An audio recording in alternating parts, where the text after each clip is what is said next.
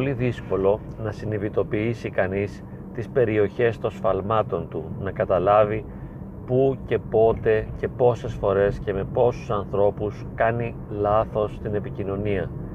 Επειδή θέλει να στηρίξει την αυτοεκτίμησή του, αρνείται κανείς τις αδυναμίες του και αυτό είναι φυσιολογικό, είναι αναμενόμενο.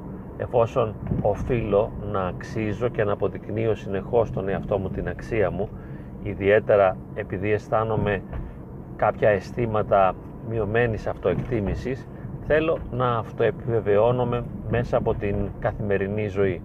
Και γι' αυτό είναι πολύ δύσκολο να βρω τις δικές μου αδυναμίες. Πανεύκολα όμως συνειδητοποιώ τις αδυναμίες των άλλων, ιδιαίτερα όταν οι αδυναμίες αυτές με ενοχλούν. Και έτσι οι περισσότεροι μπορούμε με ευκολία να αναγνωρίσουμε τα σφάλματα των άλλων και μπορούμε να πούμε σε κάποιον ότι εκνευρίζεται εύκολα, θυμώνει, στεναχωριέται, θλίβεται, αρπάζεται, δεν προσέχει, δεν είναι επιμελής, δεν κάνει τα πράγματα με τον σωστό τρόπο. Μπορούμε να πούμε πάρα πολλά πράγματα για να δικαιολογήσουμε τον εαυτό μας και βέβαια να αναγάγουμε πάντοτε την ευθύνη των αρνητικών αισθημάτων στον άλλον. Και αυτό είναι μια σημαντική ένδειξη ανοριμότητος ψυχολογικής το να αποδίδω την ευθύνη στον άλλον. Έτσι μπορεί να φτάσει ένας άνθρωπος στο σημείο συνεχώς να αυτοεπιβεβαιώνεται και να ανακαλύπτει σφάλματα στους άλλους. Κατά συνέπεια τους κατηγορεί. Θα μπορούσε κάποιος να πει ότι πέφτει συνέχεια στην αμαρτία της κατάκρισης, ας πούμε, κατακρίνει τον άλλον. Δεν είναι τόσο απλό όσο ακούγεται. Βέβαια και το θέμα της κατάκρισης είναι πολύ σημαντικό, αλλά δεν είναι μια εκούσια συνειδητή συμπεριφορά. Δεν αρχίζει κάποιος από το μηδέν εκ του μη όντως, χωρίς λόγο, χωρίς αιτία, να αρχίσει να κατηγορεί τους άλλους. Δεν το κάνει χωρίς λόγο, το κάνει επειδή αισθάνεται άσχημα και χρειάζεται να δικαιολογήσει τα δικά του αρνητικά αισθήματα. Από το πιο απλό γεγονός, κυκλοφοράμε στον δρόμο και βλέπουμε ένας, έναν άνθρωπο που δεν μας αρέσει. Λέμε πως είναι έτσι αυτός. Δηλαδή με ενοχλεί σε εισαγωγικά κατά κάποιον τρόπο, με ενοχλεί η φάτσα του. Και θα το πω, νιώθω μια ενόχληση μέσα μου. Ακριβώς επειδή νιώθω την ενόχληση μέσα μου, μετά θα πω κοίταξε ρε πώς είναι έτσι αυτός. Οπότε αμέσως κάνω μια αρνητική αξιολόγηση στον άλλον για να δικαιολογήσω και να αιτιολογήσω το δικό μου αρνητικό αίσθημα. Μου προκάλεσε μία δυσαρέσκεια η μορφή του, το ύφος του, το στυλ του, ο τρόπος του. Και αμέσως το αποδίδω μια κατηγορία αιτιολογώντας έτσι αυτό που βιώνω αναγάγοντάς το στον άλλον και όχι βέβαια στον ίδιο μου τον εαυτό. Δεν θα πω εκείνη την ώρα εγώ αισθάνομαι μια υπερβολική ευαισθησία και με εκνευρίζει, με ερεθίζει και με βγάζει από τα ρούχα μου ακόμη και η αισθητική του άλλου ή ο μορφασμός του ή ο τρόπος της έκφρασής του δεν μπορώ να το αποδώσω στον εαυτό μου μου είναι πολύ πιο εύκολο να το αποδώσω στον άλλον. Γι' αυτό θα πω ο άλλος είναι πως είσαι έτσι ρε μεγάλε πως είσαι έτσι να πούμε. Ε, τώρα βέβαια στις στενότερες διαπροσωπικές σχέσεις αυτό αποκτά ιδιαίτερη σημασία και μας βάζει σε μια σωρία προβλημάτων διότι συνεχώς προκαλούνται δυσαρέσκειες μέσα από τις αλληλεπιδράσεις των ανθρώπων οι οποίοι συμβιώνουν ή είναι πολύ κοντά σε ένα επίπεδο συναισθηματικό. Ο λόγος των σημαντικών για εμάς ανθρώπων και η συμπεριφορά τους είναι σημαντική. Κατά συνέπεια, πολύ συχνά γίνεται και τραυματική. Αυτό που λέει και κάνει ο άλλος μας ερεθίζει, μας τραυματίζει, μας ενοχλεί, μας πληγώνει. Και αυτό γίνεται συνέχεια.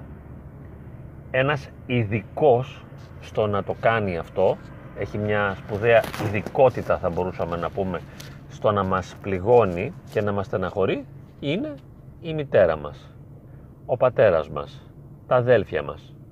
Εκεί που υπάρχει και το παρελθόν, οι εμπειρίες του παρελθόντος αναβιώνονται στο παρόν με κάθε μικρό ερέθισμα και μας εκνευρίζουν αυτά που μας λένε. Αλλά μετά μας εκνευρίζει και η μορφή τους και ο μορφασμός τους, η μιμική του προσώπου τους, η στάση του σώματός τους. Σιγά σιγά φτάνει να μας ενοχλούν τα πάντα σε αυτά τα αγαπημένα πρόσωπα. Και δεν αναιρείται με αυτόν τον τρόπο η αγάπη, δεν πάβω να αγαπώ τον άλλον, πραγματικά τον αγαπώ. Και αυτή η αγάπη είναι συναισθηματικό σύνδεσμος. Είμαι πολύ δεμένος με τον άνθρωπο αυτό και είτε το ξέρω και το συνειδητοποιώ, είτε δεν το γνωρίζω, όμως είναι πολύ σημαντικός για μένα και γι' αυτό με πληγώνει. Με πληγώνει η κοντινότητα, η οικειότητα, η σημαντικότητα του άλλου. Με δυσαρεστεί, μου χαλάει τη διάθεση, με αναστατώνει. Ναι, αυτή είναι η πραγματικότητα. Φανταστείτε τώρα σε ένα πλαίσιο καθημερινό να ερμηνεύουμε τις σχέσεις χωρίς να επιρρύπτουμε ευθύνες στους άλλους. Πόσο διαφορετική θα ήταν η ζωή μας τότε. Δηλαδή, είμαστε στην καθημερινότητα με τους ανθρώπους που είναι σημαντικοί για μας, αλλά δεν προσπαθούμε να αποδώσουμε ευθύνες εκείνους ή μάλλον δεν επιτρέπουμε στον εαυτό μας να αποδώσει τις ευθύνες γιατί είναι αυτόματος ο μηχανισμός απόδοσης ευθύνης ότι ο άλλος με έκανε έτσι, ο άλλος με σύγχυσε, ο άλλος με τάραξε, ο άλλος με στεναχώρησε, με πρόσβαλε, με έθιξε. Σαν να είμαι εγώ το θύμα και εκείνος ο θήτης. Εκείνος ενεργεί και εγώ πάσχω. Εάν αλλάξουμε αυτό το μοντέλο και αναλάβουμε την ευθύνη των βιωμάτων μας και πούμε ότι από εδώ και πέρα δεν θα αναζητώ υπεύθυνο ή δεν θα επιτρέπω στον αυτόματο εσωτερικό μηχανισμό απόδοσης ευθύνης στους άλλους να λειτουργεί. Δεν θα επιτρέπω να λειτουργεί αυτός ο μηχανισμός απόδοσης ευθύνης στους άλλους. Θα αναλαμβάνω την ευθύνη έτσι ασκώ το δικαίωμα και τη δυνατότητα της ελευθερίας μου. Γίνομαι ελεύθερος στο βαθμό που από τώρα επιλέγω να αναλαμβάνω την ευθύνη αυτού που νιώθω. Και ό,τι και αν κάνει ο άλλος θα βρίσκω την αιτία μέσα σε μένα.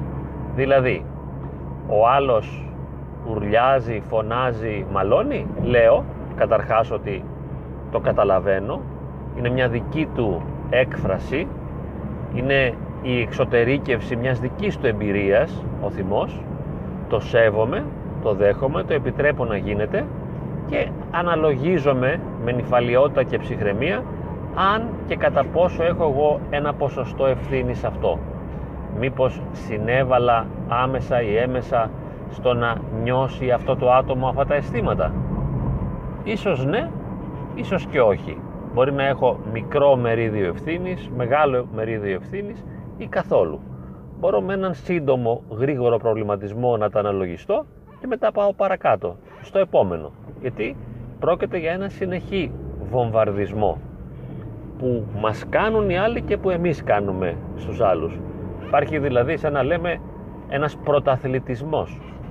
Ποιος θα κερδίσει τις εντυπώσεις, ποιος θα βγει πρώτος στο συναγωνισμό απόδοσης ευθύνης. Εσύ φταίς, όχι εσύ φταίς. Εσύ το έκανες, όχι εσύ το έκανες. Λοιπόν, εμείς αλλάζουμε αυτό το μηχανισμό, τον αντιστρέφουμε. Καλύτερα ακόμα λέμε κανείς δεν φταίει, κανείς δεν φταίει, δεν έχει σημασία η αναζήτηση ενόχων, απλώς αναλαμβάνω την ευθύνη για αυτό που νιώθω. Επίσης, θωρακίζομαι. Όπως και άλλες φορές έχουμε πει, οφείλω στον εαυτό μου, από αγάπη σε μένα, να με προστατεύσω από τις αρνητικές συμπεριφορές των άλλων. Και γι' αυτό το λόγο θωρακίζομαι, είναι σαν να φοράω μια μεγάλη σκληρή πανοπλία σε μια μάχη και με, δεν με διαπερνούν οι σφαίρες ή το σπαθί ή τα βέλη του άλλου. Είμαι θωρακισμένος, λειτουργώ θωρακισμένος. Πηγαίνω σε πεδίο μάχης όταν συναντώ τους άλλους. Έχω ισχυρές άμυνες.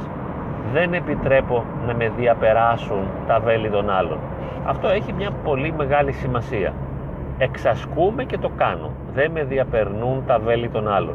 Και με νυφαλιότητα αναζητώ μήπως συνέβαλα κατά κάποιον τρόπο στο να εκτονώσει ο άλλος τα αρνητικά του αισθήματα ή μήπως συνέβαλα στο να δημιουργηθούν μέσα του αρνητικά αισθήματα και αν μπορέσω να το αναγνωρίσω αυτό το αναγνωρίζω και λέω ναι έπαιξα και εγώ ρόλο τον προκάλεσα με αυτή τη συμπεριφορά ή με αυτό το λόγο θα δοκιμάσω μια άλλη φορά να μην το επαναλάβω βέβαια δεν είναι εύκολο να μην το επαναλάβουμε ίσως το επαναλάβουμε πάλι και πάλι και πάλι διότι είμαστε προγραμματισμένοι να κάνουμε τα ίδια σφάλματα και θα το επαναλάβουμε. Αλλά πάντα αναγνωρίζω την επανάληψη της εσφαλμένης συμπεριφοράς και λέω stop πάλι έκανες αυτό το συγκεκριμένο λάθος.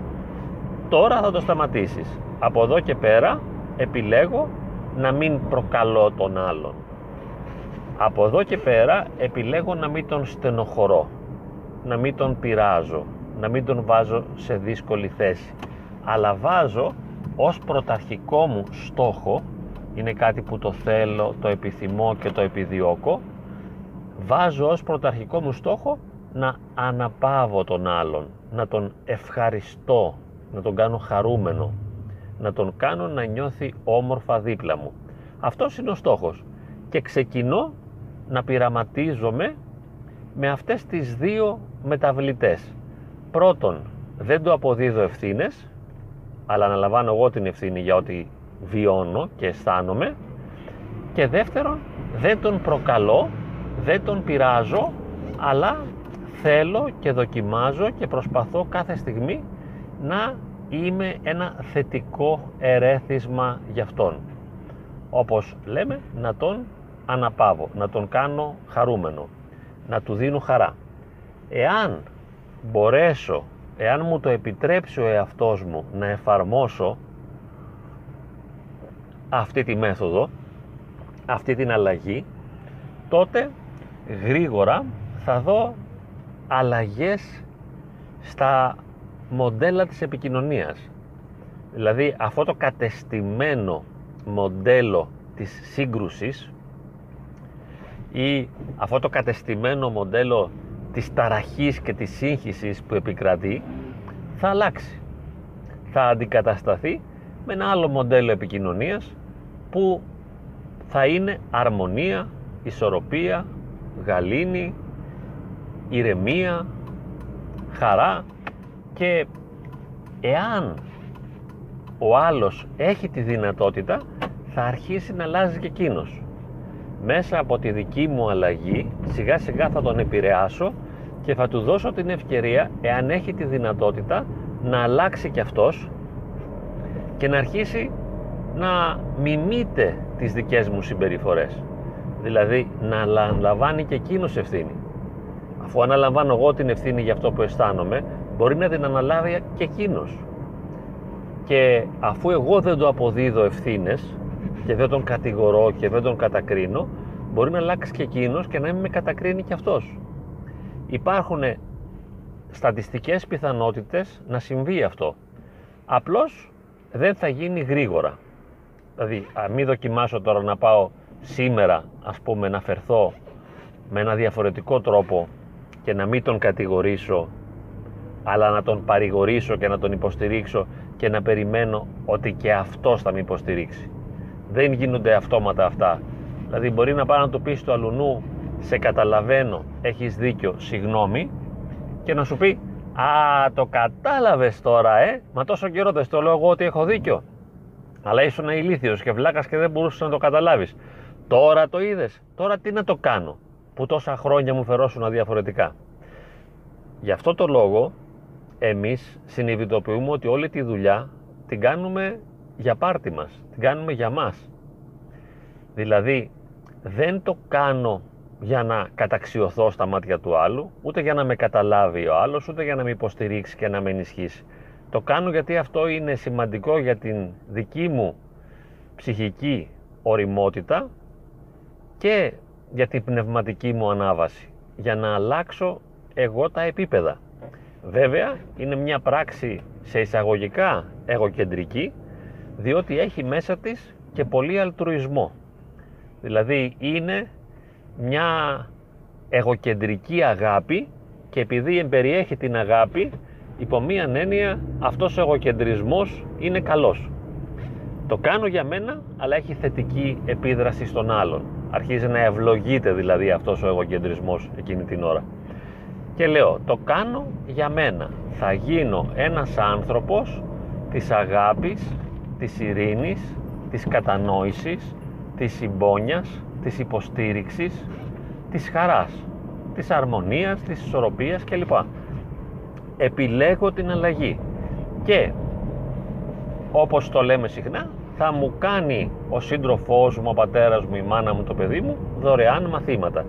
Δεν μπορώ να παίξω τένις μόνος μου, χρειάζομαι και κάποιον άλλον να μου πετάει το μπαλάκι. Έτσι είναι και αυτά τα μαθήματα της ε, υπαρξιακής βελτίωσης για να αλλάξω το είναι μου προς το καλύτερο για να γίνω ένας άνθρωπος πιο όριμος, πιο βαθύς, πιο σοφός, πιο ολοκληρωμένος θα χρειαστώ τη βοήθεια του άλλου. Ε, ο άλλος θα με βοηθήσει με τις προκλήσεις του.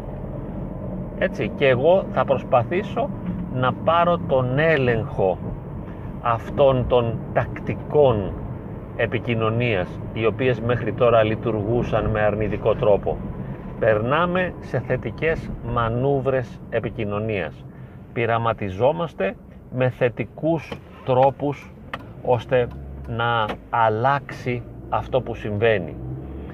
Θα αλλάξει ριζικά αυτό που συμβαίνει με τους άλλους. Αλλά θα χρειαστεί μία επιμονή.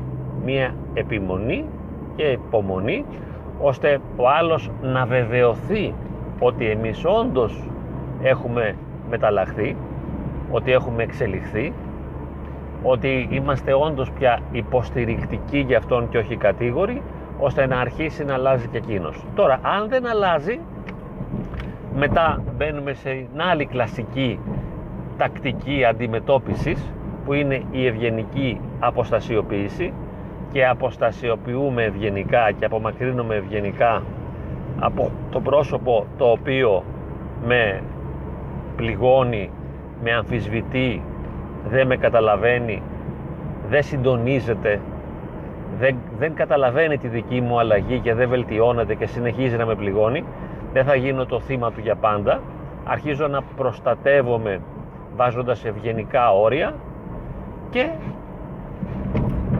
θα λείπω, αυτό είναι η αποστασιοποίηση, θα το βλέπω λιγότερο χρόνο και θα πειραματιστώ με νέους ανθρώπους ώστε να έχω άλλες δημιουργικές σχέσεις.